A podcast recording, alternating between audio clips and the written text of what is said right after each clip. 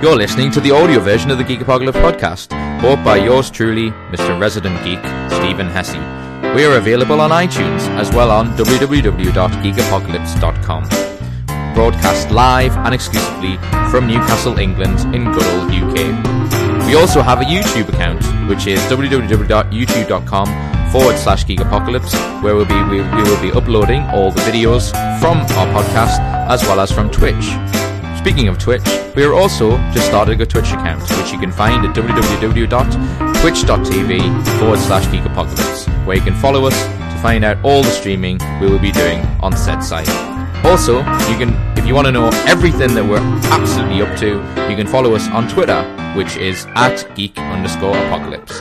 Thank you so much for tuning in and enjoy being a geek. Hello, everybody, and welcome once again to the ultimate paradox of human existence that is the Geek Apocalypse podcast. Thank you so much for tuning in. My I am your host, Mr. Stephen Hesse, but when am I not? Only when I am a shapeshifter like Odo. But that's something no one knew about until I just mentioned it now. Damn it! I've been fooled again by my own podcast introductions. This this is becoming a chore. But no, um, in all seriousness, thank you so much if you are listening to this for the first time. Thank you so much. If you're not, uh, uh, thank you so much for your continued support. I really appreciate it. One of the things I keep forgetting to ask people to do is if you are, subs- please subscribe to this on any platform that you listen to. Obviously, listen to the website on the website, great. Uh, but if you could go on and subscribe to one of these subscription formats and just write a little review, if you uh, obviously if you like it, if you don't like it, I well, as if it's a free country, feel free to feel free to criticize it. Um, but you know, it would be great if you could review the shows uh, and subscribe. That would be awesome. Because I know you listen, so it would be great if you could do that. Also, I keep forgetting to mention that we have a shop. Uh, so if you want to purchase some t-shirts and help out the podcast, you can do so because uh, we have it now on our very own website. Uh, you can now watch our Twitch channel, which is every day, as well as you can look at the shop uh, items and shop away. Uh, we have such things as buttons, mugs, t-shirts, even baby girls. See a baby, like you pop lips baby girl, it's so cool. Um, and also some hoodies as well, and various other things. So please do check that out. But in terms of this episode, I'm interview. It is a special in that I am the guest. Uh, this is something that was planned a while ago, about over a month ago, with Matt Dawson, who is a member of One Up Gaming Podcast, which is another UK uh, ga- uh, another UK podcast, uh, which is awesome. And he asked to interview me for college work and stuff. I do waffle a bit and take a while to answer questions, but you all know that I'm like that anyway.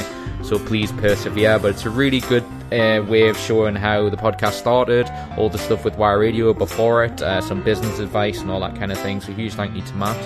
So yeah, this is episode 83. Uh, please follow us on Twitch, which is twitch.tv forward slash Geek Apocalypse if you're on every day. But as I say, this is episode 83 uh, with Matt interviewing me, a special. Enjoy!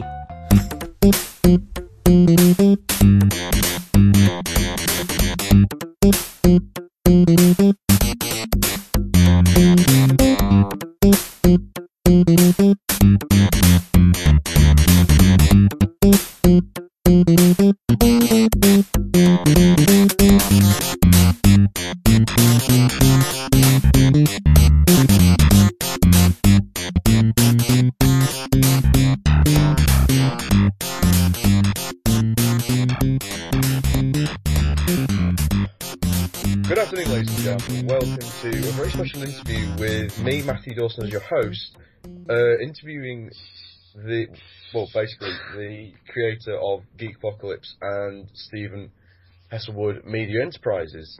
Good afternoon. Hello. Hello, Hello. Mr. Matt. Thank you for thank you for interviewing me. This is nice.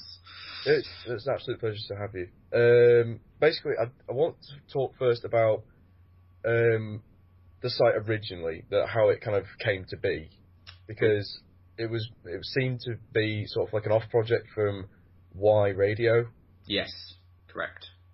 Is that your like creative direction? Yeah, your own yeah. stuff? That's that's actually a really good thing to talk about. That's something I've never, I think, discussed. Um, because as you mentioned, it's good that you know about Y Radio because that's kind of a, the complete site, the complete the, the thing that the, the sort of I jokingly refer to it as the beta test of, of Geek Apocalypse because that wasn't me. That that wasn't me in terms of I wasn't in complete control of it, and it wasn't something I.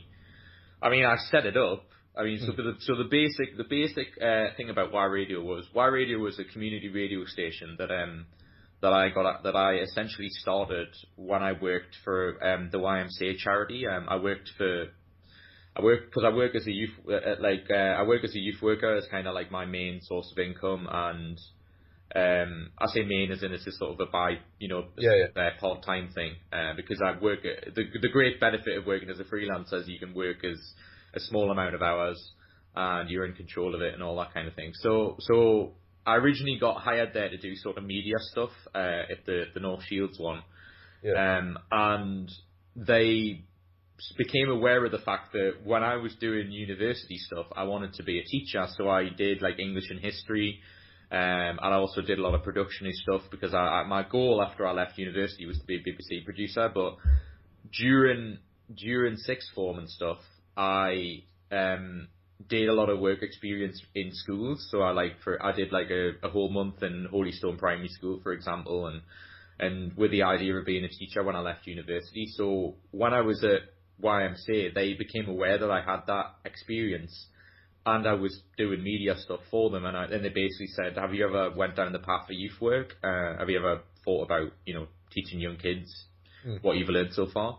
Um, and that intrigued me because it's kind of like teaching, but it's sort of the better form of it because there's sort of like, there's no homework, there's a lot less stressful. There's no real structure to it. You can teach them the stuff Yeah. that you think is valuable. Yeah, and I could give you like a rundown of some of the stuff that I did. Like, I mean, one of the, some of the things I'm incredibly proud of doing. Like, uh, one of the things that um, they had a deal. They obviously a lot of charities work together, and Barnardo's hired me during that period of time, and uh, I did. Uh, I I taught homeless people how to play guitar, which was incredibly awesome. Wow. Um, and I and, I- and I did music. Uh, they, they then found out I had a music background as well because I, I'm one of these annoying people that just self teaches instruments all the time. So um, I've, yeah, I, you're like, working on your own album, aren't you? yeah, it's on Bandcamp. I haven't really promoted it at all. Um, but occasionally it'll get played in some radio shows and stuff. But I'm not. It's that's that. If if there's such things as side projects, that's really is a side Yeah. project. Uh, I'm I'm wanting to to be in a band. Uh, that's something that is on the radar at some point. Uh, but we'll get to that because that's sort of future stuff. But but anyway, so the Y radio stuff basically came out of that. It came out of I want that they said that they had radio equipment around, and they actually did have a Y radio before that. By a girl called Laura Robertson uh, did it, and then she left and went on a world, like a world trip, and just went, "I'm leaving," and this all of a sudden had a sort of radio station that was not managed anymore. Uh, and just had died, and they basically said, "Do you want to resurrect it?" And it Fair seemed enough. intriguing to me. Um, and the reason this is a good thing to bring up is to, is because it shows the kind of commitment you have to make if you want to do something like this. Because uh, I worked on that. Me and Graham, who did the site, which we'll get, which is the reason it's an interesting transition, because the same guy did both sites, my, my friend Graham, and uh, th- that. Uh, I spent about six months making. Uh, I, I really wanted to make it work, so during the time I was working for the YMCA and and, and, volu- and like volunteering because I wasn't working then, um, was I just spent all my spare time with my friend Graham building this site, and we built it from the ground up. And at the point it got to, uh, we were doing like twenty shows, twenty shows a week, and I was Yeah. running it and do, editing all the shows and being there the entire time, and it became far too much work. And then there was a Pacific incident that happened uh, that that I can't mention on broadcast and stuff. But basically, um, but basically, stuff uh, a, a situation happened that led us that that the present one of our presenters got us into trouble. Basically, is is about as much I think as I can say. Oh, and um, and uh, and it led to us severely getting penalised in terms of what we can and can't do. Oh, wow. But it was kind of the it was kind of the beginning of the end anyway. I- And I'm not just saying that to kind of uh, to, to kind of get out of to, get, to kind of make it sound like it, it failed or anything because it didn't. It was just basically came down to two real things of I lost kind of 100% control of what I could do and it really pigeonholed the direction I wanted to take it because at the end of the day someone else was paying the bills. So, you know, you can kind of understand them having that viewpoint, yeah. and especially when something goes wrong in terms of in, in terms of their reputation can get tarnished. They they all of a sudden then wanted to, you know, see where I was going to take it. But the real the real reason it wasn't really that as the reason. The real reason was they kind of made a collective decision that we couldn't advertise because of being a charity, so we couldn't sort of generate money. And so the remit was when they first told me to do it was, oh, we wanted to do it with the idea of that it could be self-sufficient. And as soon as they made that decision, I basically said to them, you've cut off my one only way of making it self-sufficient. Um, because the other thing they were trying to do with grants, like there's certain grants you can get to do community community radio licensing, which are mm. incredibly complicated.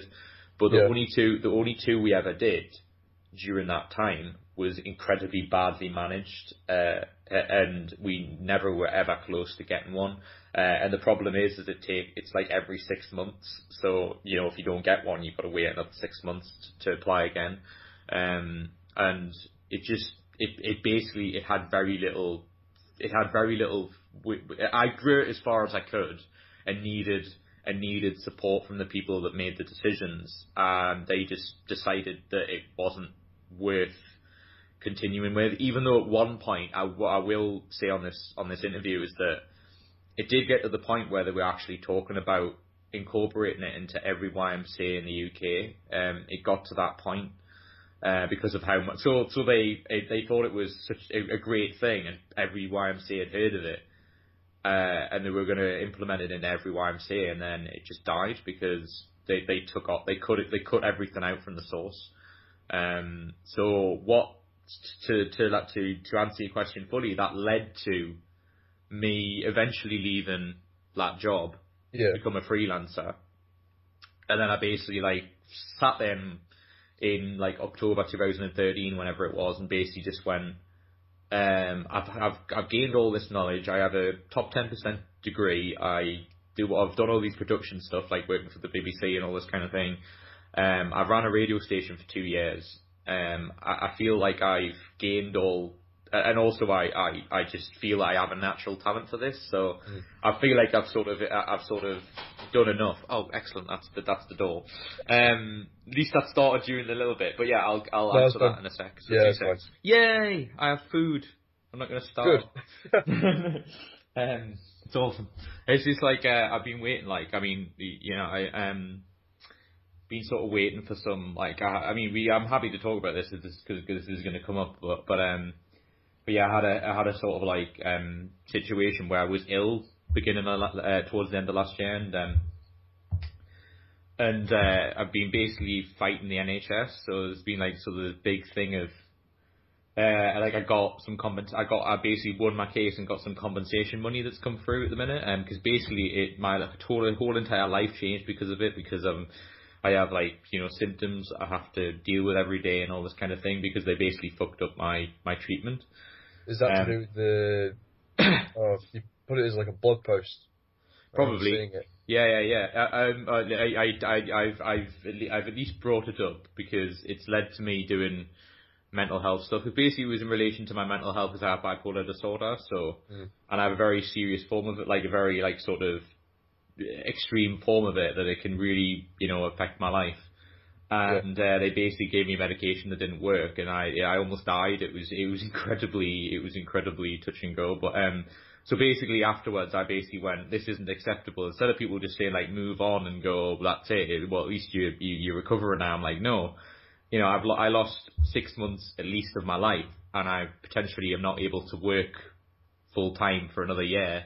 So they basically just gave me money to basically say you we're not allowing you to work because of all the stuff that you went through. So, so basically, the point I'm making is that the reason I'm bringing this up is because now that I've been given this money that I've been fighting against, I can now afford to actually eat like a proper human being, um, like not um, congrats, but, uh, not just basically like I'll eat today if I'm lucky. Um, yeah. Yeah, no, it's all nice. Cause yeah, as I say, I haven't worked since that particular time, so since like last summer, so um, oh. So it's just nice to it's just nice to be able to kind of go. So the first thing I did when I got that, I'm like, Iceland shop. Uh, let's let's let's let's fill my fridge up. But I've just suddenly realised that I've missed I've misunderstood I've missed sort of calculated how big my freezer is. So I'm gonna have a lot to eat today.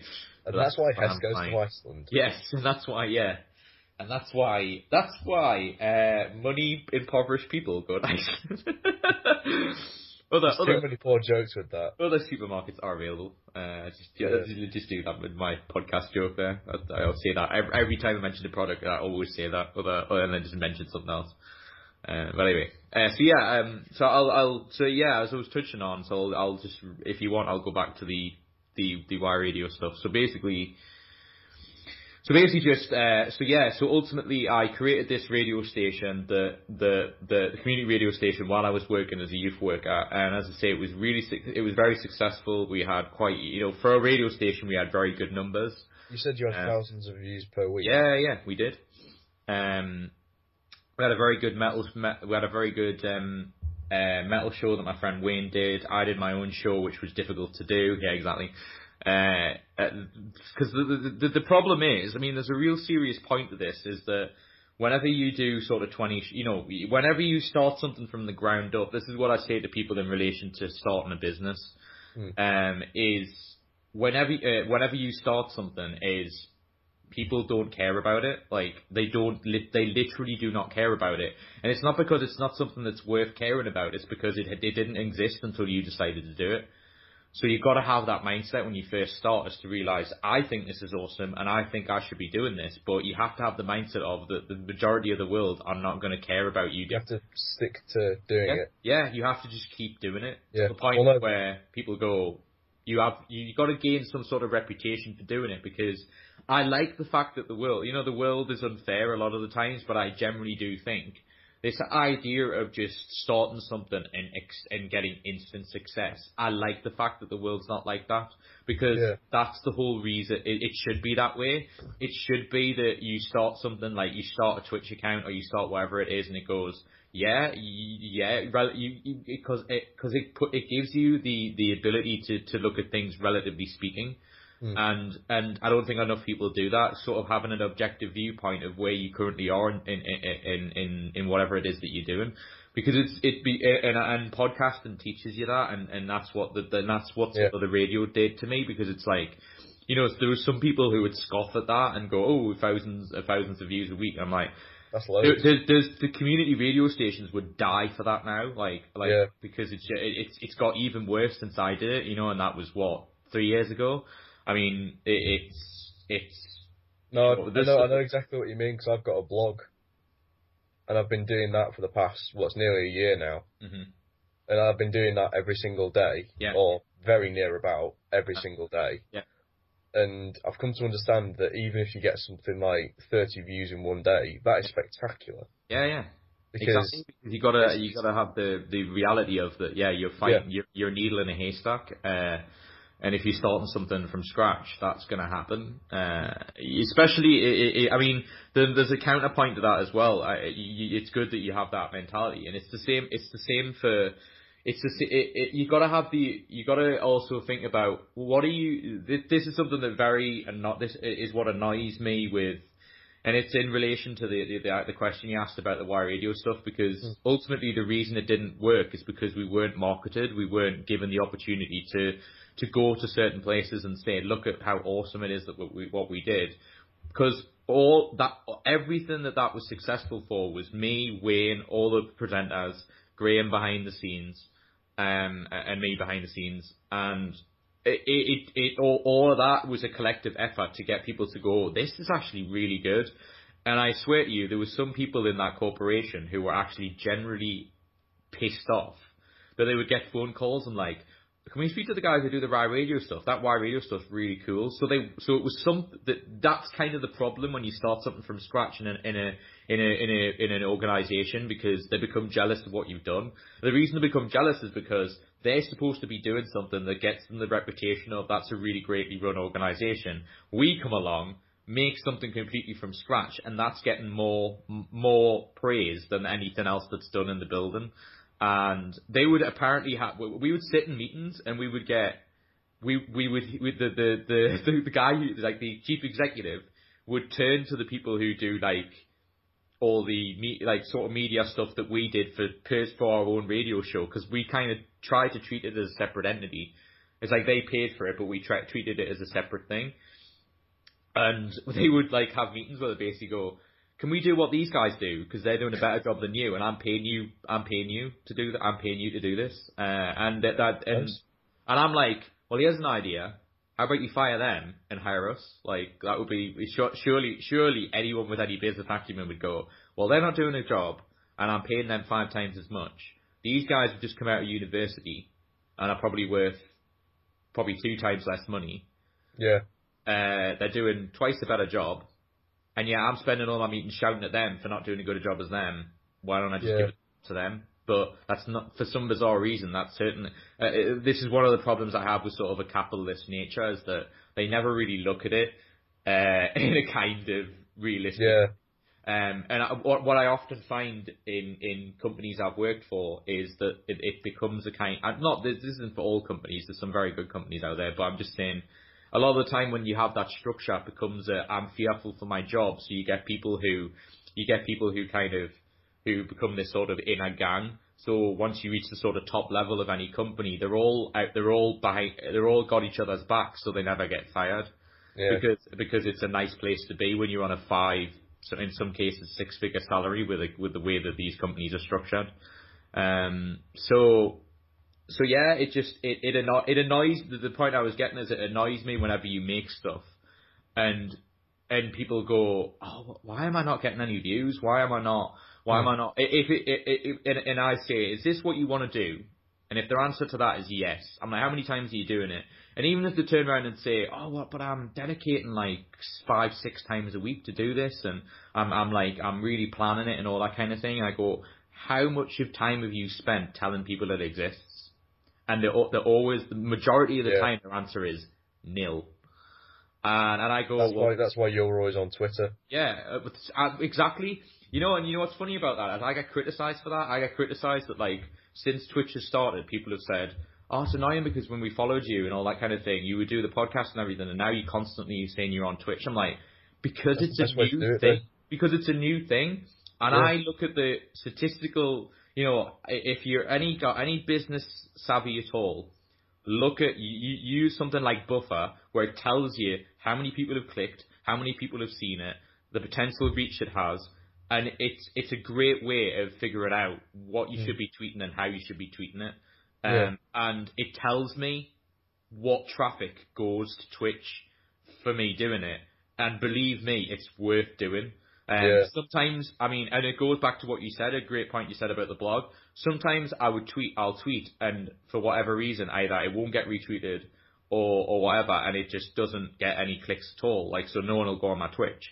But yeah, it, it, on some and sometimes where we where we've done it, like uh, there was one tweet, random tweet I, I sent out where I was playing Last of Us, and it was my last day, and I'd done a whole walkthrough. We got like fifty people came in the chat in one in one in li- literally over that one tweet because it got re- it got retweeted. Yeah, it was a great game. It got retweeted like about ten times, and that that's kind of the beauty of social media is that you can send out yeah you can send out something and it may die on its arse, or you may send a random tweet and all of a sudden it gets, you know, and, and th- th- this happens even in smaller tweets that they do. Like when when I have a tweet out, sh- when I have a tweet that we do a shop, what's interesting about that, and it shows that people are fo- who are following me want to follow me, is because I, I ever like send out a tweet that we have a shop now. It, I always look at that and it gets a decent number of clicks, and I'm like that shows to me that that, that and that you know does if it doesn't you know because if you ever look at sort of buffer and how it teaches you stuff.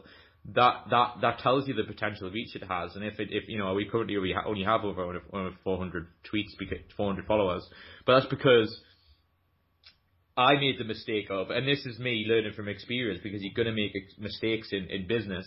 I had this kind of very one dimensional thinking, and this is relation to the Y Radio question is that I, the, the, it is very easy to go into this one dimensional way of approaching something. And the reason I say that is because I had this attitude that Twitter didn't matter.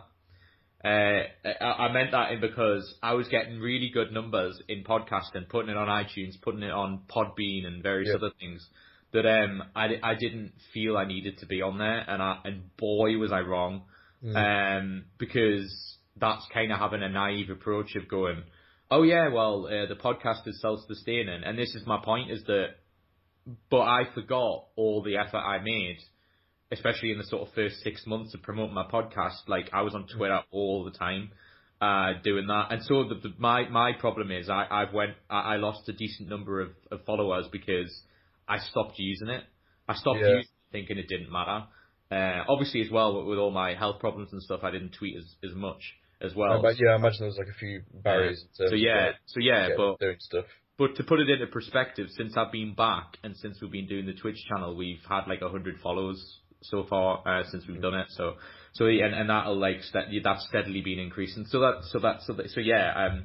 So my po- so so really what I to, to to finish your answer on that is to just say it annoys me whenever people create content and want to do it as a thing and do and spend literally no time telling people about it. Mm. because I'm constantly tell it going on going you know emailing people emailing even more mainstream people who I know will not touch me with a barge pole just just to go just to go can I have five minutes to talk about what I'm up to um which is interesting because I think there's more st- there's stuff on the horizon that I'm that I'm working on that I think I will get more bigger there's bigger projects for the site.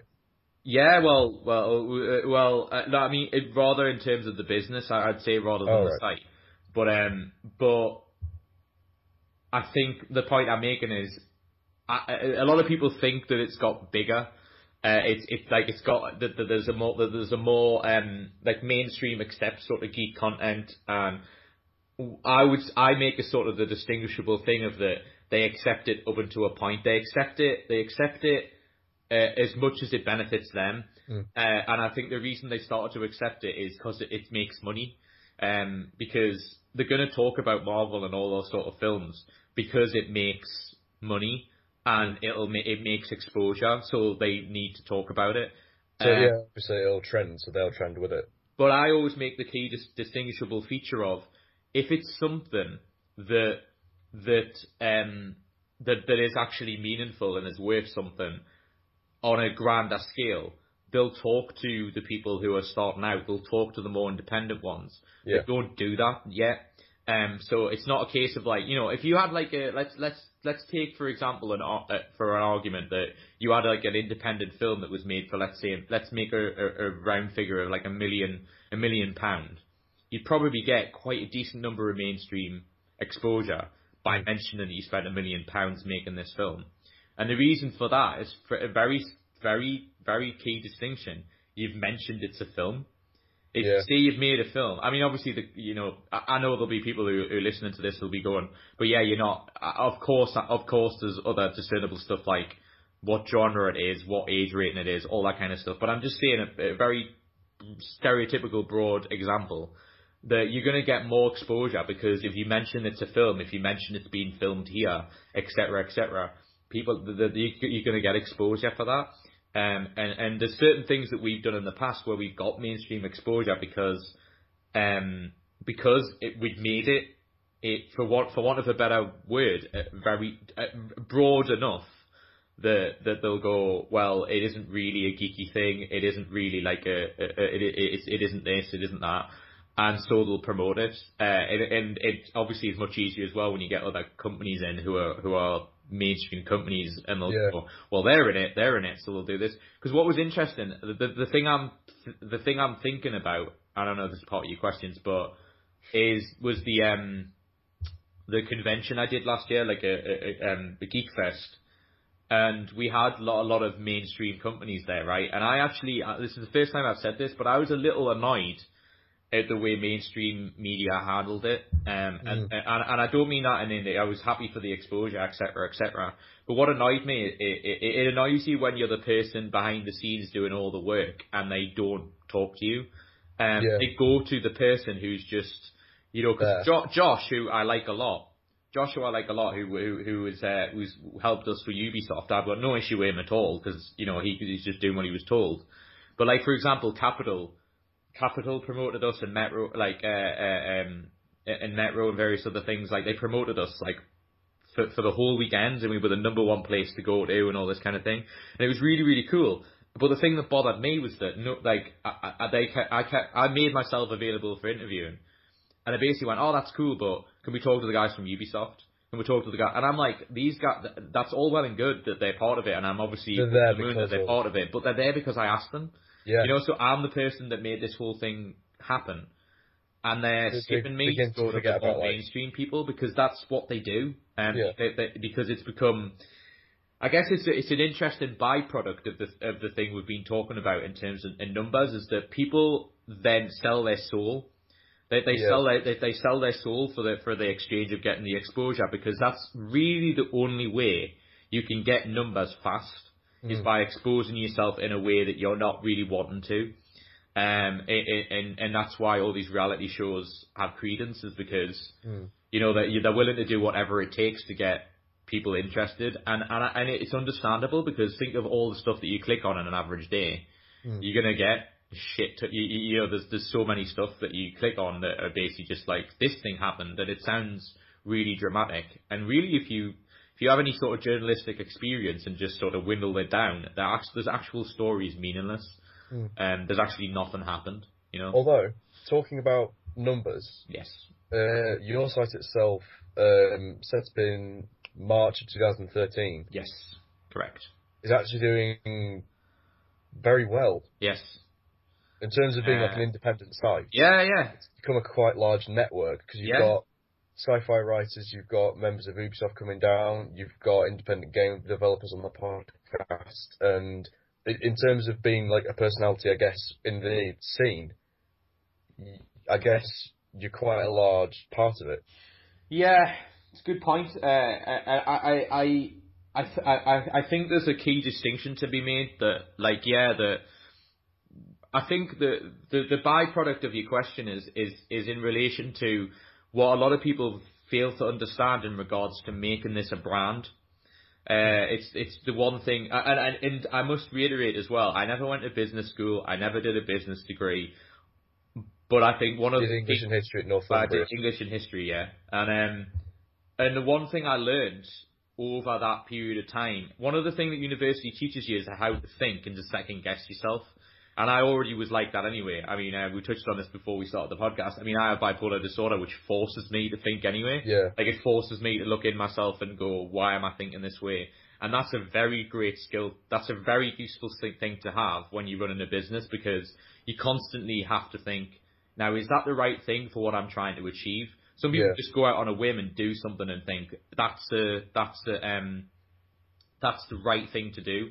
Um, my problem with that, my problem with that is, is that you've got to think about what you want your brand to be, and and and actually build your brand as in the actual like trademark. So as in, I'm referring specifically to Geek Apocalypse, and that everybody knows that it's my thing. As Yeah. people who follow the stuff, everybody knows that I'm the guy behind it and I'm the guy running it. But I want eventually it to be that that whenever Geek Apocalypse is on a poster, which it has been before, we've occasionally produced stuff where I'm not involved at all, other than behind the scenes. So But people I- will come back to it yeah, no. yeah, if they look at my label, they'll go, "Oh, that's the thing that Steven does." Or they'll go, "Oh, they got them guys are cool." That's ultimately what I want. I don't want it to be. This is one of the reasons why I wanted it to be a brand, is because I want it. I want obviously want. You know, I would be a fool to. uh, You know, it, I don't think it's unfair to, to say that I want people to know that it's my baby in a sense that I did it. That I, I, I want it to be known that I did it. Um, obviously because it's something I've spent a lot of time on. So the reason I, but at the same time, if if it ends up on a poster of us that what we're doing, I want it to be that people look at it and go, oh, them guys are really cool. Like so, whoever I whoever I ultimately send will be like, oh, they're from the Geek Apocalypse guys. Uh, They're really cool. That's ultimately what I want to happen in the future. Uh, Yeah. And it, it, it does happen in a sense. Um, and that's really ultimately, you know, it's the same with the Twitch. It's that, like eventually, you know, we've only just started now looking into because I've spent about a month and a half working on it. Is that I'm, I'm wanting more people to contribute to it so that I'm actually in the background. Like, and it was Yeah. really fun yesterday to watch. My friend uh, Kieran was was on doing um doing a bunch of stuff, and it was really nice to be just in the in the chat. And I just chatted to people and I like got on with my work and literally because Saturday is literally my only real day off. So Yeah. so it was really just nice to to have that. And I had a really sort of like sense of achievement in that because that's what that's what makes me makes me you know know that we're heading in the right direction is because I want to, to to have a thing but but to get back to it's such an interesting question you asked because in terms of independent the independent thing, this is something we were talking about in relation to. I was talking to my moderators. I'm very fortunate enough that I have moderators on my Twitch channel, mm. and I was chatting to them about this very subject, and I, and I'm like, this is what I ultimately think is the problem, is that people people make the decision to, to promote themselves, not a thing. Uh, like, and that's much more difficult to market. Uh, it's not impossible, but the reason I say that is because if you just promote yourself uh, and promote like and promote just like a single single a single thing, like it's very much more difficult to get an audience that way. And my my my view of doing this is I want to create a thing where people can look at it and go, "That's really cool. Like, can I be a part of this?" But yeah, it's like a creative team rather than just like one person. Yeah, and I, that's something I've that's something that's all the remit has always been that way. It was the same at the Y Radio. Like I gave credit yeah. to everybody that was involved. It wasn't just me. Granted, I did majority of the stuff, and I could sort of, if I was being a, a you know, if I was being um, lackadaisical about it, I could say, well, yeah, okay, yeah, but having said that, it was me that did majority of the work. But it, but it would not be true if I did all that to say I did all the work. And I, there's a huge credit goes to Graham, my friend Graham, who does who did the Y Radio site because he worked for them at the time, and I was he was old schoolmates with me, and, and I, I see him all the time now, so that's that was a that was a nice bonus. Mm. Um, and he was kind enough to do the the, the Geek Apocalypse one, and and he and he um and he he deserves huge credit for the amount of stuff that he do. I drive him cra- I drive him crazy, you know, because of the amount of stuff yeah. I ask him to do, and he's like, I'm not actually sure how to do that. And he, this is and he works full time as a website designer for a company in Newcastle, so it's not like he's not qualified. Um, mm. and um and he I drive him crazy because I'm like, oh, I'd love to do this, and he's like, don't really know how to do that because we did the really difficult thing at the beginning, but ultimately better in the long run if we built the we built the site from scratch. So we didn't. Oh yeah. So we didn't do it with like a kind of a, a template. We did it. it the, the, template, which as I say, I gave I, I gave I gave him the rights to, is that the template for the site is his baby. Like I told him how I wanted it to look, but the template is his. You know, so I said to him, because I believe in giving people credit, as I said to him, you know, if you've got any portfolio stuff, which he has, obviously, uh, as I basically say to him that like the geek, like there is such a thing as the Geek Apocalypse template, which is his thing. So yeah. I, I made sure he did that because he deserves the credit for coming up with it because I absolutely love what he did with the site. So I said I made sure to tell him that he should take credit for it. But but yeah, it's, it, it's to go back to what you were saying. It's a team effort and and well, that's it, why I ties, sorry. It ties really nicely into uh, what I've seen on the site. Like originally when you were setting it up, you've described it as becoming uh, a network. Yes. Um, do you think you've done that? I haven't. I haven't. Uh, it's a good question, and I'm prepared to be honest about it. Is that um, it's incredibly difficult when you're doing something on your own to literally just have the time to be involved in all this kind of stuff. And the and the point I was getting to is good. Tie. You're right. It's a great tie into the the previous question because the problem is is that as I keep saying is that whenever you ask people to do something like I could, you know, like say say for example, I have a friend who who does Twitch. I'll go. Do you want to? Do you want to like get together and do something?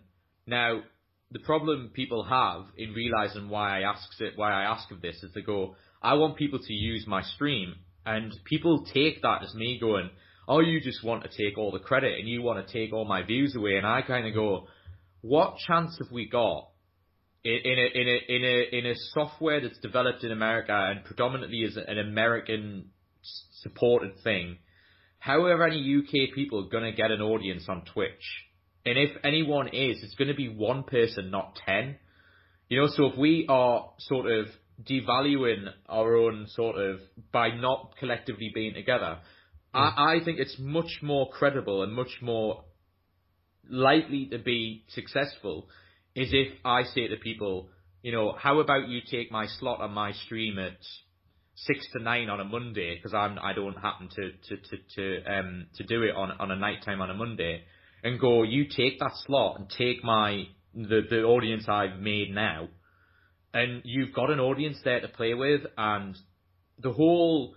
And I keep saying to them, and if and if this becomes a self sufficient thing, which is the goal with Twitch, is is to is for it to make its own money back, so we can keep doing it. That's that's that's the goal. Um, is you know you'll be rewarded for that. You know because yeah. I'm a company, I will pay you to do that. You know when it becomes a viable thing, but people have the attitude of oh I just I'll do my own thing and I'll I'll do it at my own time, and that, like that's the that's ultimately the problem. Is I find that happening more often than I do um, than I than than, I, than ever than ever, and that's something that really worries me because I don't think people are spending enough time realizing the importance of it, uh, realizing realizing the fact that if we, you know, because I've done, you know, a lot of the time as well, and I'm saying this not to be controversial, it's just a fact. You know, I've been doing this for two nearly two years, and and it is, and I, like, and obviously all the stuff I did before and it's not like it's and I spend all my time doing this. You know, I'm in a fortunate position right now where I'm not working and I don't have to work, and so I'm spending all my time more than I ever have spending my time on making this a viable business. Um, and that's all happening behind the scenes. And it it kind of frustrates me when you get someone who does a Twitch account once every, once once every two weeks, which is their remit to do. But I'm just making the point of to do it once every two weeks or once every month and then come to me and complain, but nobody's coming into my Twitch channel, Stephen. Nobody's doing this. Nobody's doing that. And I'm going, because, but whenever, when I offer you a viable thing of at least having some people in the chat to talk to, and to make it a much more enjoyable experience, and you're, you know, we're benefiting each other, M- more people go to the thing of because it's so widely accessible to be able to do it on their own now more than ever is to just go oh, I'll just stream on my own.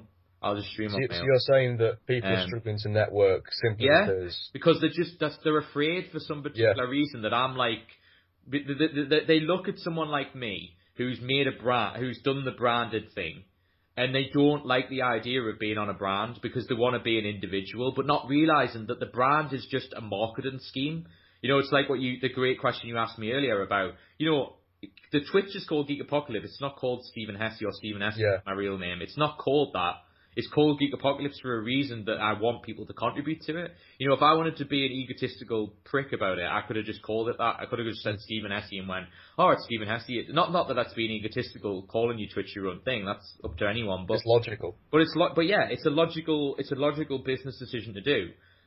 And so when people kind of say, oh, I'm gonna go my own thing, I'm going, well, good luck with that because you're not going to be people have this attitude because it's the only thing that's promoted in mainstream media, the Justin Biebers of this world. And I always say to people, not that there's anything wrong with Justin Bieber, I'm just making the key point of how often does a Justin Bieber come around? The answer yeah. is next, to, like oh, he's the only real example of someone that's had that's so big from YouTube. Yeah, there's people who have made careers out of YouTube, and I'm and I'm really happy for them, and I I hope YouTube. You know, I I really mean this seriously when I say I, I think I, I, wish YouTube did that more. I think mm. YouTube can should do more to, to, to, to help people who contribute to it regularly. But the problem is, is if you have a remit of, it's kind of the problem that it's kind of a problem we've created in terms of you know the the the, the internet industry. I say we as in the people who use the internet, and and mm. companies who and companies like YouTube because YouTube don't want to go down the path of doing a network because the whole reason they became successful is because anyone can upload anything at any time. So yeah. if you become a Netflix where you basically like sort of, you know, un- bring in unsolicited material and then Netflix decide whether they're going to use it or not, and um, that's a much more that's a different business model entirely. And so you, you, you, so in some aspects, I can understand why YouTube are just having this attitude of we're just happy the way things are because they make a huge sum of money doing what they're already doing. So why would they? Yeah. Why would they want to change? Um, but it, but yeah, it ultimately comes down to that exact thing. I, honestly think that's the reason. It because I spend all my effort building this up as a brand, and people spend all their effort building up, building up themselves. Themselves. Not realizing that, not realizing that if you have a brand, promote the brand, uh, and have and promote the brand and have you as the pioneer of it. Because if you go to, because just think about the real logical, the really simple point, and it's not, it's I don't think this is sold enough. If I go on a radio show and go, oh, I run a thing called Geek Apocalypse, I'm promoting myself because I'm the one that made it. You know, so yeah. I, I don't. Well, that's that's the thing though. People yeah. people will know the brand, and then if they're interested enough, they'll go and learn who's yeah. behind it. And if and, and ex- exactly, and that's that's the key. That's the key point. Is that I want people who are interested enough to know who I am. And it's mm. a great marketing tool in that sense because you cut out the people who you you really are not going to have for long term. So people really like, yeah, of course you do. You know, of course you do. Anyone with any business who, uh, uh, uh, anyone who creates content wants people who come back, which is why I can make a really quick example of that at giveaways and Twitch.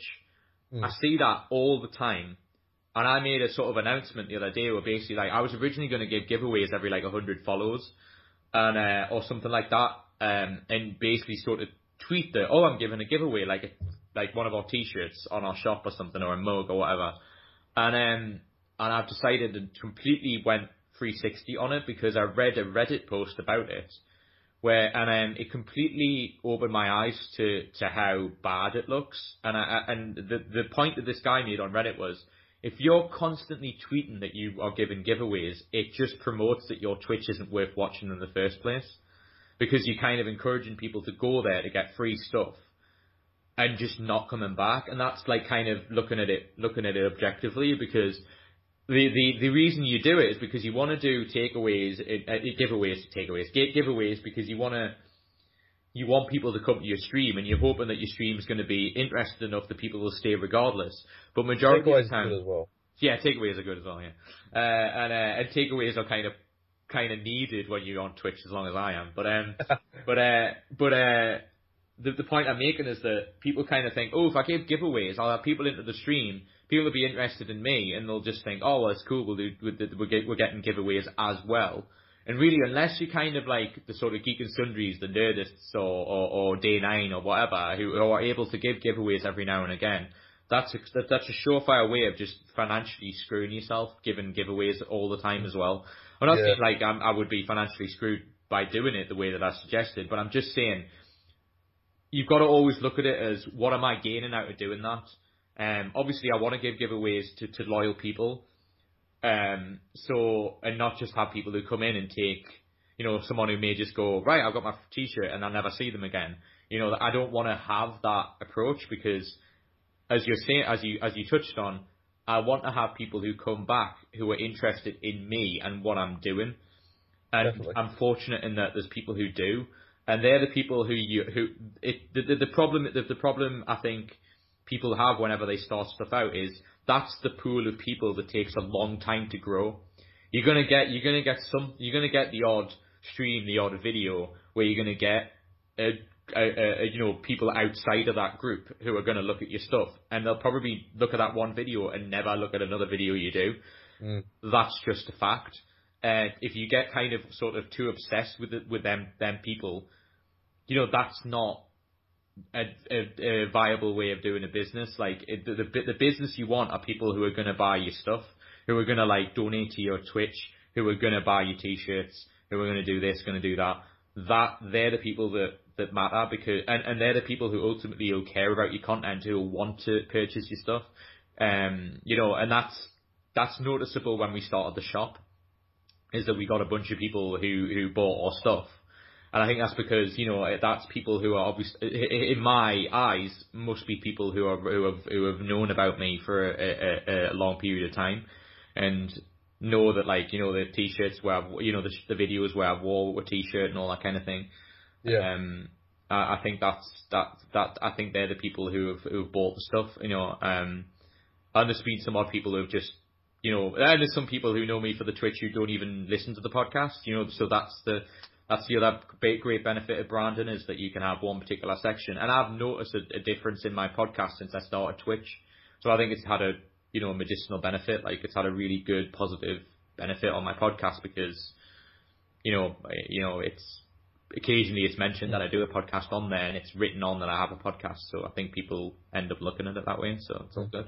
I think there's uh, some just like one of the final questions I wanted to ask you is about um, like the ability to stay fresh because yes. mm-hmm. especially on Twitch and with the podcast, they're both kind of like time tested ways of reaching an audience. Yes. And, you know, that's all well and good, but yeah. the content provided can normally be the same.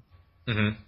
So it's something I want to ask: how, how do you stay relevant? I guess. Yeah, that's a good, good, good question. Like, um, I think uh, this is kind of another thing that I think think people are kind of a bit af- afraid of, is because if you have a brand, it kind of gives you the sort of right to the the, the the the the privilege of being able to have a little bit of variety in what it is that you're doing, and that's something I I set off from the mindset of right from day one is that I, because it was the same with the it was it was the same with the Y Radio stuff. It was the it was the same with everything that we've done. Is that I, if you have a brand, you can make a brand whatever you want it to be. Um, although geeks in the title, like geek, I kind of use as a verb, as a kind of like to be geeky about something. You know, it's Yeah. it's kind of like whatever you're interested in, you should promote that and talk about and be willing to talk about it because it, particularly when I started, it seems to be getting better. But since I started this, a lot of the time it was sort of like you weren't allowed to talk about the thing that you really liked, and that really bothered me. Uh, it really bothered that me. what like that drove you to do um, Geek Apocalypse in the first place? Yeah, Because you wanted something where you could just talk about what Yeah. you like. Yeah, and that's really the, the, the that, that that that's exactly it. It's that's really what the underpinning of it is in relation to what I touched on earlier about the Y Radio stuff was because, um, for example, I wanted to interview a scientist. Now they were a Christian organisation, so they had a kind of a little bit of an issue with that. Um, and I wanted That's to adorable. Yeah, well, it's all that kind of thing. It's it, it, it, it's it's very trivial stuff like that that other people might just go, well, you know, you got a radio show, you should, you know. I, it really annoys me when people kind of have the attitude of when you go, oh, I'm being handcuffed doing my show, and a lot of people's responses are, well, you got a show, you should be grateful, and I'm like, no, well. I went from being able to do whatever I want to be able to not being doing anything at all. And mm-hmm. anyone who's in any job where that happens are going to be annoyed, are going to be Yeah. frustrated with the fact that it's changed. And I, that that was really the attitude I have. And then you know, so so you're right in the sense of, I, I mean, we did a vid- we did we did a video game show, we did an improvised show on that thing, we did a music show, we did my show, which was like an interviewee thing, which which is really sort of the beginning of the podcast. Mm. Um, and I just wanted to do a thing of, I wanted in a very, very basic, trivial sense, that I wanted to do a podcast where if someone talk, what came to me and said, oh, I've got this thing, and I went, that's really awesome, I could go to them, well, I've got a podcast that has quite a decent number of people on. Do you want to come on and promote whatever it is that you're doing? And that's the most thing that I most love about it is because I get emails every day of someone saying, um, oh, I've got this thing. Like I've got this co- like the other, the other day for like the other day I got a, an email about and I'm trying to organise doing a podcast for it where um a friend a friend of mine sent me this thing saying that he, uh, that um oh I've got this friend who's got this comic book that he's trying to to get money for and he showed me like some stills and and um and stuff. And so I get the privilege of seeing stuff before anyone ever sees them as well, which is really Mm. really awesome. Um, and then I basically like looked at it, you know, and I make a kind of decision on their selling point and whatever they send me. And I, and if it's something that interests me, I go, that's awesome. Yeah, you should come on the podcast. That sounds awesome. Um, it's interesting because you get the other side of the coin as well. You get people who who send me stuff where I go, that's something I'm not really, you know, it, it, it has to, it, it, believe me, it has to be something very out there for me to go, I'm not interested in that. Um, Yeah. And so, you know, but, but a lot of the time it'll be like, just promote this.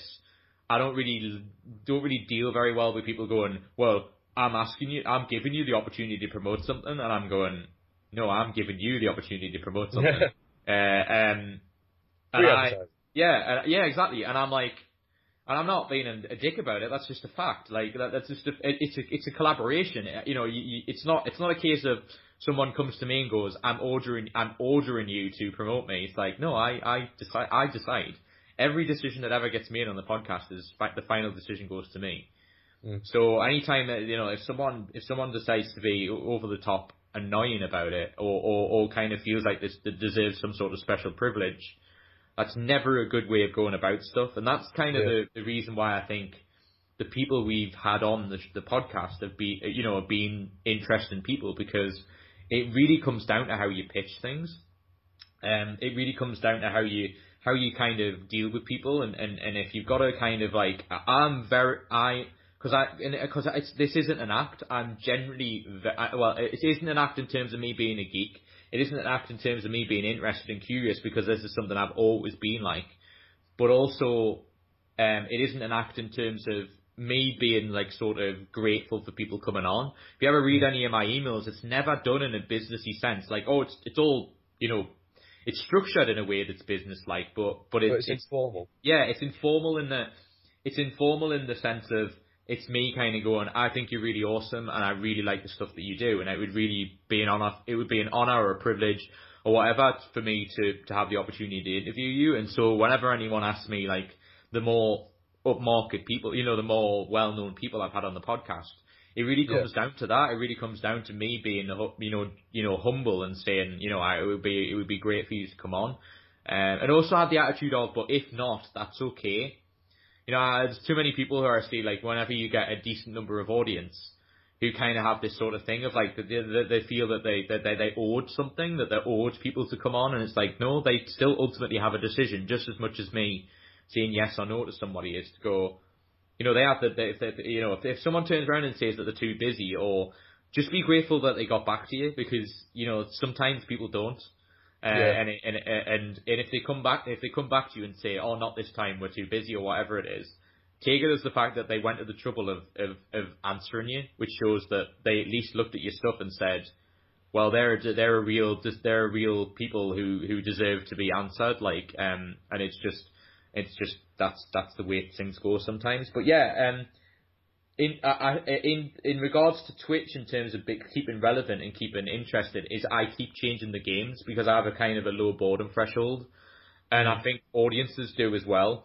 Like it's nice uh, once once a month we'll I'll do a week playthrough or something because that interests me and I think Last of Us was a great idea. Like that was really well received. Um, I loved playing it because it was something I didn't play yet.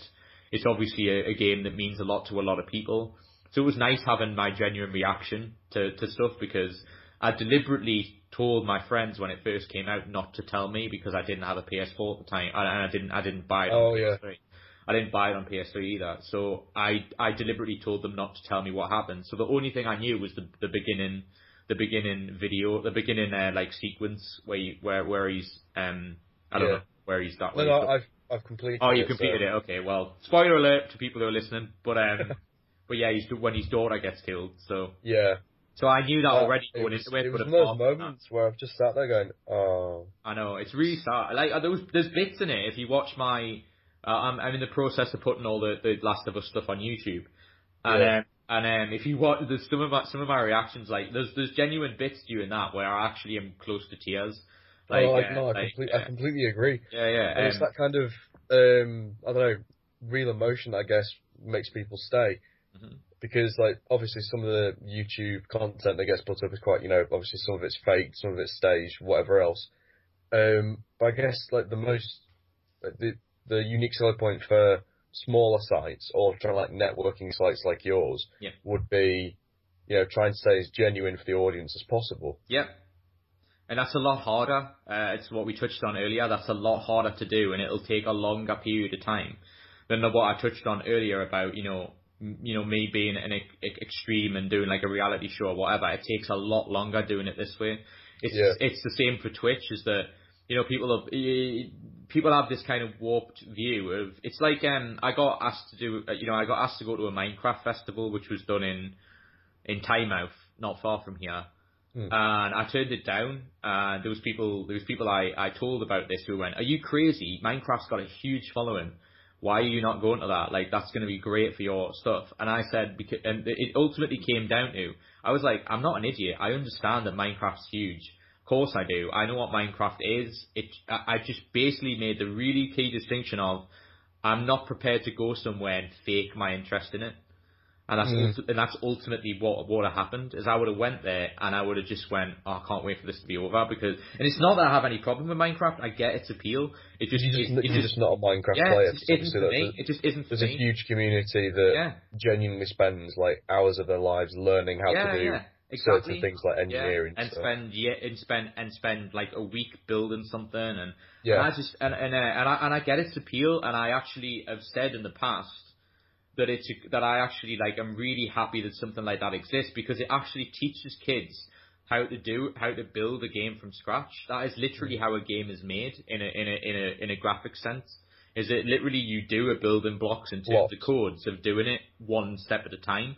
So it's a really good, it's a really good way of showing someone how how a how a video game is developed from scratch.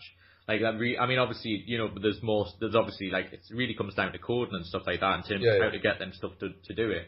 But my point, I think, is still relevant in the in that really that that tells you that you know that the, the, the, that's really how games are made and and it, yeah. and it, it encourages creativity as well. So I have I have no issue with it whatsoever.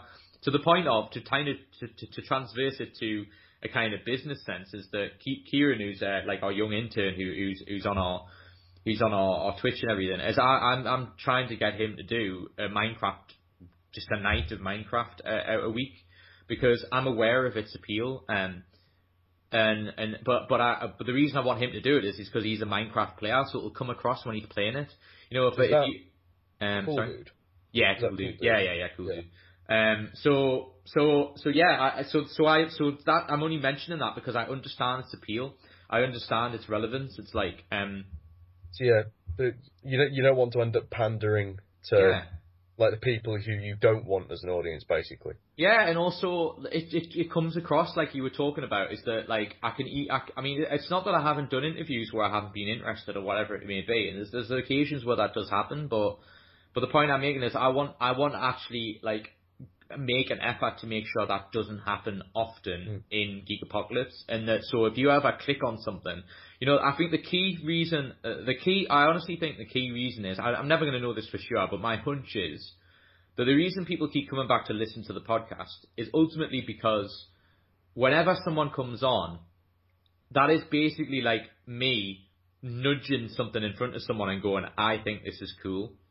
Like that really is what it. That really is ultimately what it is. You know, I said this to the Battle Bards guys because we're doing a. we I'm releasing a part two of the Battle Bards guys who do this like audio, uh, audio um, tabletop stuff, which is really cool. They're currently on Kickstarter, and Nice. and um and I really like those guys. They're really they're really they're really nice, and I, I chat to them all the time. And um and I said this to them guys is that when you know they were like, oh, we had it, you know, it was really cool. We got a noticeable difference in the podcast, uh, and you know, in the Kickstarter, the the, the first Kickstarter they did. And I'm like, that's cool and that's great. And I and I, I've had people email me back like um Andrew Harmon who did a a, a, a card game called Frankenstein's Bodies. Like when we were at Expo and we did a podcast like two weeks before in preparation for it, and because we're going to Expo literally uh literally um in a couple of weeks time. It's, London. uh, no, it's um, Birmingham. Uh, it's a Oh, of it's the board game convention. It's a board game convention. I was actually going to go to London Expo, but I've kind of changed my mind. Um, uh, I, I, well, I keep changing my mind. I keep kind of wanting to go and then not going. Like I'm, I'm, I'm not sure. I might end up making a last minute decision and just going anyway. Um, but I, but we'll see. But, but but yeah, no, this is a board game convention called UK Games Expo, which is on at the end of the week, end of the weekend, and we've went the last Yeah. two years. And um, it's really good because I get a table and, and all this kind of thing, and I get the opportunity to talk to people, which is really nice. And and um and yeah, um there was a guy called Andrew Harmon who did a, a game called Frankenstein's Bodies. That during the time he interviewed me at Expo, he was like he was like about five hundred pound away from reaching his target to make his game, and I really thought his game was awesome, and we promoted it with him and uh, and like about five hours before his uh, Kickstarter ended, uh, there was there was a bunch of people who listened to our podcast and listened and looked at his stuff and got a bunch of people together and bought a bundle of, of games like about like they, they they donated like about twelve games worth of money to his thing. And he made his Kickstarter by about fifty pound. Like it was, and uh, and I was really chuffed for him. So like uh, like that he that he managed to make his game because his he, he and he was in and and what was really sweet of him is to as a as a thank you he sent me a copy of the game which I thought was really kind of him. Um, but yeah, it's a really really great game, and that's that's stuff that I'm that's stuff that I'm proud of, and that, That, it's that, that's interesting. like the networking that has has worked. Yeah, uh, definitely. Um, I also think uh, it's interesting because you know I, I I'll stay on this as well that like you get the you get the other side of the coin is that, and I know we we've touched on this earlier is that you get people who come to me and say that I'm selfish in the way that I approach things like it's all about me and I'm like uh, and I I, I find that I find that like I just can't understand that that mindset. It's a bit unrealistic, isn't it? Yeah. that. Yeah, because but it's because I'm the guy running the show. You know, it's a bit like it's a bit like Dana White. I always kind of like use Dana White as a good example because Dana White gets criticized for being the guy at the fights all the time, and I'm like, he's the promoter of the fight. That's a bit like that's a It's bit his like job. yeah, that's a bit like going. That's a bit like going to a boxing match and going, "Why is Don King in my face all the time, like promoting this thing?" Because he's running the. Sh- it's he's running the show. Like you would never turn around and say, "Oh, Don King, why is he here?" Because he set up the fight. So that that's the same thing for me. It's like it's like if Geek Apocalypse did a, a gig, it's like people going, "Well, it's, it would be really selfish of Stephen to be at this event." I'm like, well, I have to be there because it's my like. At least I have to be there to show that it's going well, like, and, and make sure people are doing what they're doing. Because that's my mm. that's that's that's that's my remit for the thing. It's like. It, it, it, it, it, and it's almost like, you know, when I like promote the podcast, it's like, oh, you're promoting a podcast. It's like, yeah, of course I'm expecting, you know, medicinal benefits of me, of having someone on the podcast because hopefully that'll mean people will come back to my podcast. But I'm here every week. There's a different guest every week. There's a reason for that is because it gives the ultimate exposure to the guest. So the guest gets the, the, the guest gets the, um, gets the, the, the, I'm showcasing the guest. You know, I'm here all the time. You know, I know through looking at the statistics of the podcast is that some people skip my intros. So they're happy to hear me interview people, but they don't want to hear me talk about what we're up to, which is completely Yeah. fine. You know, because at the end of the day, I have the approach of, you know, they're listening to the majority of the podcast and they're listening to me talking to the guest.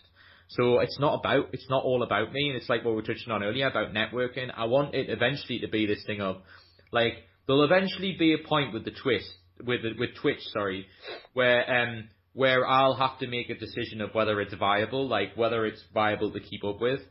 Um, and if it is, if it does become viable, you know, uh, there'll be a certain point in time, let's say a year from now, as a as a ballpark sum, a ballpark uh, example, where where like where like I'll have to go, I'll it'll either be that other people will be using my Twitch and I'll be on it a lot less, or it'll just not be viable because at the the, the only reason I'm doing the schedule I'm currently doing on Twitch is because I'm able to.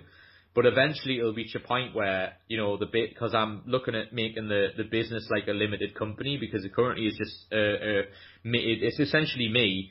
So Stephen Hesterwood Media finances, finances Geek Apocalypse, but I'm looking into making it a limited company and making Geek Apocalypse the company, which is, Alright. which is, you know, that's, that's stuff that's happening behind the scenes. Because the thing I was touching on is that the, the, the sort of future stuff, what I'm wanting to do is have my own performance space. That's something I've been wanting since we started this, but that's a lot harder than it sounds.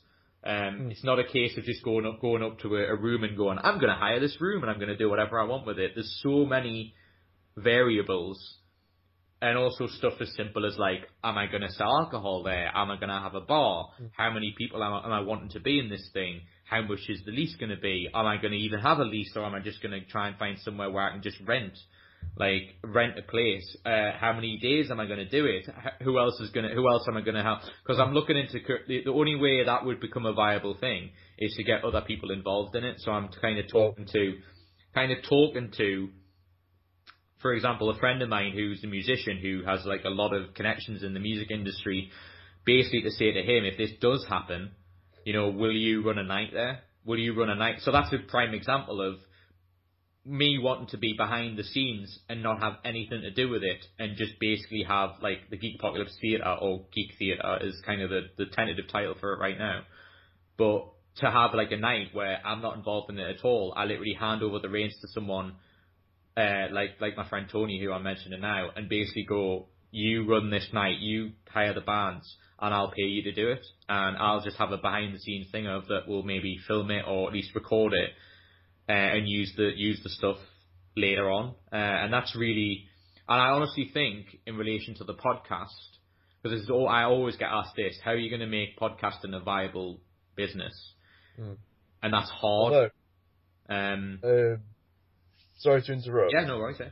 Um, you have a- actually answered my last question All right, go for it. Which was, inadvertently. which was? Um, well, what what were you planning to do with it? All right. Okay. Yeah. Well. so uh, thank you for that. And I've just looked at the recording time. okay. Are we done like an hour or something? I think. Yeah. Minus the uh, minus the uh, minus my uh, interruption with the shopping. But yeah. yeah, no, but yeah. just- that, I reckon we've got about forty-five minutes. That's cool. Awesome.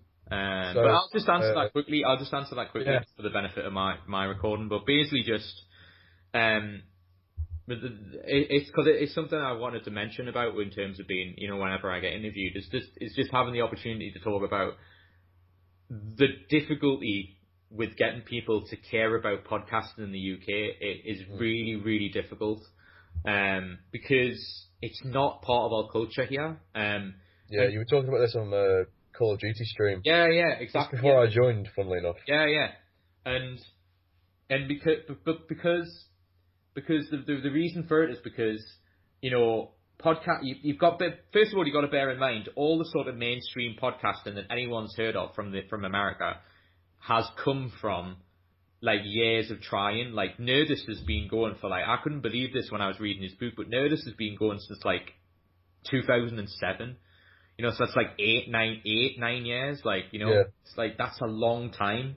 You know, if you put it into perspective, that I feel like what I've achieved in two years is good in comparison. You know, like, I, like I'm not saying in comparison to them because in two years they would have done a lot more than me. But, but I've got, but you've got to, but you've got to put it in the reality of the situation of where I'm based. I'm still living in the place that I grew up in. That he's living in LA, where, where you know it's like it's incredibly easy to ex- access everybody. Um, you know, he had a stand-up career before then. He did it ten years. He was ten. He's like ten years older than me when he started. You know, so there's so many variables as to why that they have a better opportunity than me. Mm. But it doesn't mean it isn't possible. But it just is a lot harder because, you know, that the problem over here in a nutshell with podcasting is, and I say this all the time, there's not enough people doing it on a consistent basis. There's not enough people who are mainstream people doing it. You know, there's, there's only really Richard Herring that I know of that, that does it consistently.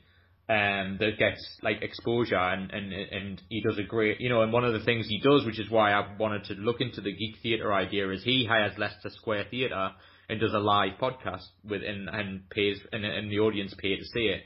Now that's a, you know that's something really that is a, is a good is a is one way of, of looking into maybe making the podcast a viable thing. If you literally pay everybody and get the audience to pay for what you're doing, and then you can at least cover costs that way. So that's something I'm looking into. But Mm. but um but in terms of like I'm specifically talking about getting com- companies to advertise on your podcast, and it's because companies do not care about podcasting over here. Um, whereas in America, it's such a big thing, and so many people do it. It's like if you're a comedian in America and you don't have a podcast, you're shooting yourself in the foot, um, because you, you you're just not you, you're not you're creating an audience for yourself to be able for people to know where you're doing stuff and all that kind of stuff. So the problem is, is that there's and there's enough companies and it's a big enough of a of a of a of a uh, country that even though maybe like let's for argument's sake say only ten percent of the population know about podcasting, that's still way more than than we than we would ever get in in in in England. Yeah. Um, uh, and and that's or the UK. You can even make a UK thing, and and that's ultimately the problem. And so that means if it's the same for the audience, you know, it's the same dif- di- differential difference between companies. Is that the, the, there's less companies to choose from, and there's less companies to convince to care about podcasting, and that really is ultimately the problem because the way you know, for example, I don't see, I don't see if I, if if I was in their position and I understood podcasting and, and, and the internet as, as as much as me, to me it would make logical sense of like we have a lot of people who do board games come on our podcast. Now, why doesn't a board game company come to me and say, "Oh, you get five percent off," and that five percent comes to the podcast as a way of paying us, and people and, and a person gets five percent off for the very board game we're promoting on the podcast? Mm. Because to me, that's a win-win situation because if you give that exclusive thing to me, all the people who listen to my show are going to go to your thing because you're offering something in exchange for what listening to the very thing that they're listening to, and that happens in America all the time.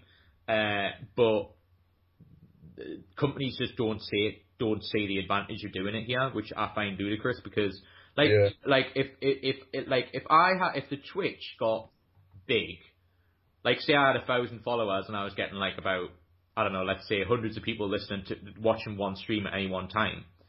Why wouldn't it? it why isn't it plausible for a video game retailer to come to me and say, uh, for for this amount of, of a percentage of sales, you know, we'll we'll advertise on your podcast and we'll advertise on your Twitch. Because how great would it be if I like got the latest game and they sent me the latest game and I play, mm. and I did a whole week's worth of playthroughs on it and then said, "Oh guys, if you want this game, go to this place. You get five percent off off it or whatever it may be." And you, and and some of that money goes directly to the very thing that you're watching. That is a much more viable business than having people go onto your Twitch and go, could you donate money to the very thing that's free already that you're watching right now that you don't have to pay for? How can mm. you convince somebody to donate to something like that? That's that's very hard to do.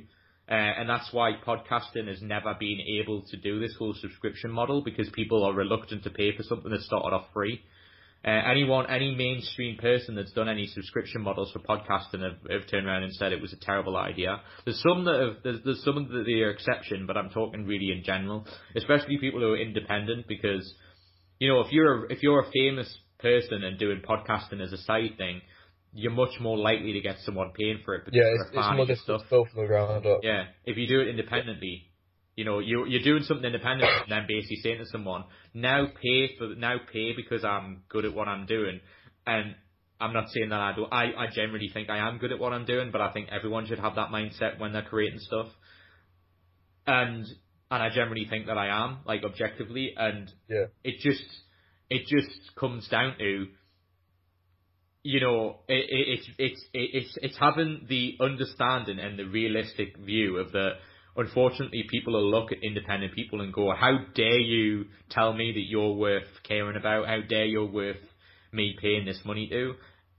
Because unfortunately, we're paying for the fa- we're, we're paying the price, and it's going to take a, a, a, it's going to take a, a decent period of time for this to change. Is that we've grew up with the internet being a free model, so we don't have we don't people don't like this idea of being able to have to pay for everything. I do think things should be free, and I, and and and my podcast is always going to be free. I'm never gonna. It always will be because I understand. I, I like the fact that it's free, but uh, but it's a bit like there was a there was a there was a situation with um Stitcher, where Stitcher a while ago uh, would put people's podcasts on like Bill Burr and, and Joe Rogan and stuff, and they would put it on their thing and put advertising within that podcast and not tell the person. And I had this real argument with people on, on Twitch about this the other day where people were like, because uh, Redban, who uh, uh, Brian Redban, who is the co-host of Joe Rogan, they they talked about this on the, on his podcast, and he was like, well, if you do free content and have your RSS feed everywhere, you're basically causing yourself trouble, and everybody does that. So if you have free stuff, you know, if someone puts your stuff on their site and gives you more exposure, you have no right to complain about that. And I'm like, what? That you are so deluded to think that. I mean, it's, it, I can. It, but what's annoying is I could under, I can understand his ignorance. Like I mm. understand his ignorance of going, well, it's free, so why are you bothered about people? Because we should be the ones making money. We're making the bloody content. If somebody, if somebody came to, it's like it's like somebody, right? See, it's it, it's like some it's it's this it's like DVD copyright. It's like it's like somebody it's like you making a DVD that you sell on your site, and then someone puts it on YouTube and pays for someone to see it. That's exactly the that's exactly the same thing. Uh, it's just a different media outlet. Um, mm. And they're going, oh no, but it was free to begin with. But like you know, if you're providing it, they're breaking the law by redistributing it and paying for it. It's it's against the law. You know, it's it's it's redistributing and re rebroadcasting something that was yours. Doesn't give it doesn't it really doesn't matter if it's free. That's fine. No worries. I, um, uh, I, I was just I was finishing my point anyway. It was just basically so yeah. It's just it's a lot harder in the UK to do to to, to yeah. make money through podcasting. Um, there's only been the odd occasion where we have, um, and and that's that's that's something for me to figure out. Um, mm. but um, but yeah, I mean, obviously the shop and stuff helps and all that kind of thing. But but basically, but but that's never going to be a viable way of making consistent money. That's just ever going to be a side thing, and that's kind of giving back and giving people the opportunity to buy our stuff. That's really how I look at that as. Um, and so really, um, I mean, obviously the, the goal with Twitch would be to have a Twitch partnership where we get some of the ad revenue. I mean, that would be great. Um, and that, that's, mm. that's, that's on the radar and I think we can get there eventually. Um, but yeah, it's just, it, but yeah, so the future thing is, is, as I'll say, is that, um, the thing that I'm really working on outside of the podcast and everything else is to get my own performance space in Newcastle where basically we'll have a night, probably like a Sunday has been the provisional thing that I've been thinking of where we literally do the podcast live and have an audience in for it. And the reason that has a huge advantage is it can lead me to getting more well-known people to literally sort of like a live Q&A, but we're kind of going to promote it as it's the podcast live but it'll essentially be a Q&A where people can come and ask questions. So it's kind of like the way I would probably market it as or pitch it as. It's kind of like going to a convention, but getting the opportunity to talk to the person you went to the convention for at a lot less money. Mm. That's the reason that, that that's literally how I'm looking at it as. So like, say like I got Chris Barrie to do a live podcast, uh, Rimmer from Red Dwarf. It's like, you know, yeah, yeah, no, no. Of, I've watched Red Dwarf. Yeah, yeah. I was saying like, um, but imagine like sort of being in a, a 200 seater theater, having the opportunity to ask him a question, literally about 10 meters from him, as opposed mm. to going to a massive convention where you're spending a fortune just to go into the thing, and then you got to spend another 20 quid just to speak to them, or just to get an autograph, or just to get a photo. You know, I, I would make it. You know, I would I, I would make it sort of like because I, I all the time I hear people say oh, have you heard what's happening at London Comic Con? Isn't that awesome? But I can't afford to go. Because if you make a commitment to go to a convention anywhere other than where you are, it's like a couple of hundred quid commitment, their minimum, just to go down there and, and you know, hotels and everything else. It's a huge commitment. Whereas imagine being in Newcastle and every week I have a person from a geek, from geek culture who's been in something interesting and you can go and see them and it'll cost you you know, probably half of what half of what it would cost to get into a convention to see someone you want to see. Because I, the reason I, I, I that, that, that idea interested me is because a lot, very often I'll go to a convention to just see one person. So that's kind of why I, I, I want to do it because I think that, and I think it would work. Um, but as I say, there's just a lot of variables and a lot of businessy things that you've got to get through, like insurance and and and also I need to figure out who I'm going to need to hire uh, and various other things. You know, because obviously I'm going to need people to run the bar. If we have a bar, is a bar viable? Where's the venue going to be? Because there's a couple of places I'm looking at in Newcastle, but it's whether it's uh, it's whether it's affordable as well. Because if I can't finance this myself, I'm going to have to have some sort of some sort of partnership to be able to do it. So it's just kind of just mm. pitching it to certain people and go, I really think this will work, uh, or yeah dare I say, go down the approach of maybe getting a, a maybe uh, maybe loaning the money, but obviously that's that's a huge risk. Um, so if there's a way of me not being able to do that, then I'll then I'll go down that route. But um, but but we'll see. But yeah, that's really the future of it, and um, keep doing it. Yeah. That's it. Well, it's been an absolute pleasure to be able to speak to you today. Thank you no for agreeing problem. to it. No problem. Thanks for the interview. You're listening to the audio version of the Geek Apocalypse podcast, brought by yours truly, Mr. Resident Geek, Stephen Hesse. We are available on iTunes as well on www.geekapocalypse.com. Broadcast live and exclusively from Newcastle, England, in good old UK. We also have a YouTube account, which is www.youtube.com forward slash Geek Apocalypse, where we'll be, we, we will be uploading all the videos from our podcast as well as from Twitch. Speaking of Twitch, we are also just starting a Twitch account, which you can find at www.twitch.tv forward slash Geek Apocalypse, where you can follow us to find out all the streaming we will be doing on said site. Also, you can, if you want to know everything that we're absolutely up to, you can follow us on Twitter, which is at geek underscore apocalypse. Thank you so much for tuning in and enjoy being a geek.